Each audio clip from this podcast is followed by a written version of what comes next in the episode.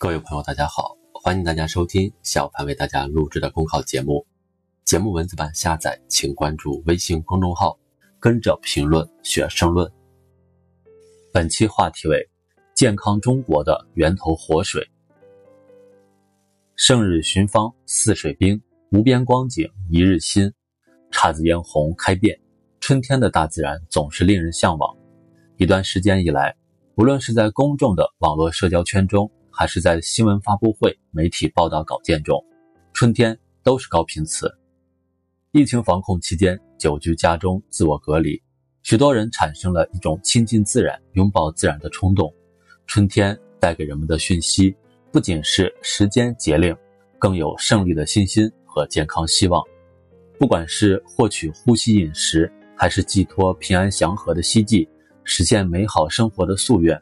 大自然都是人的生存之本，从人法地，地法天，天法道，道法自然的哲学思想，到劝君莫打三春鸟，而在巢中望母归的人文理念，再到竭泽而渔，岂不获得？而明年无鱼，焚叟而田，岂不获得？而明年无寿的朴素自然观，泱泱五千年中华文明，充盈着尊重自然、顺应自然的智慧。朝着生态文明的现代化中国迈进，是全面建成小康社会的应有之义。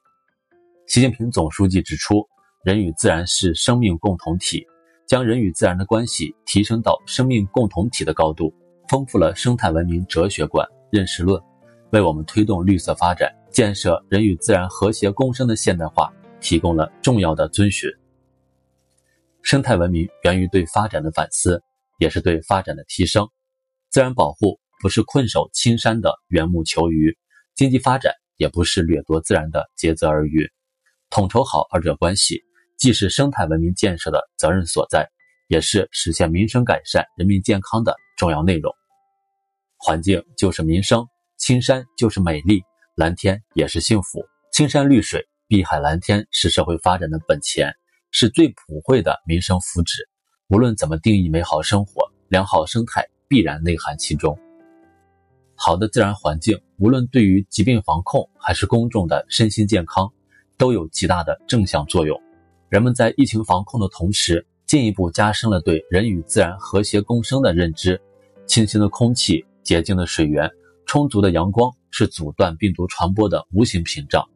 科学的理念、自信的心态以及健康的生活习惯，是战胜疫情的制胜法宝。一松一竹真朋友。山鸟山花好兄弟，唯有用心守护健康的自然，才能收获大自然带给人类的健康馈赠。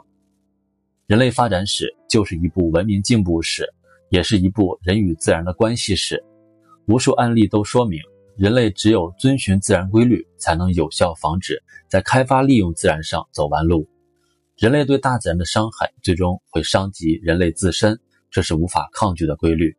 在自然环境保护的问题上，我们必须算大账、算长远账、算全局账，绝不能因小失大、寅吃卯粮、急功近利。健康中国的持久动能离不开健康自然的源头活水，保护环境、守护生态，我们每个人都要当好建设者，才能成为良好生态的受益者，推动形成全民关爱自然、关注健康的积极态势，我们必能早日实现美丽中国、健康中国的愿景。本节目所选文章均来自人民网、求是网、学习强国。申论复习，请关注微信公众号，跟着评论学申论。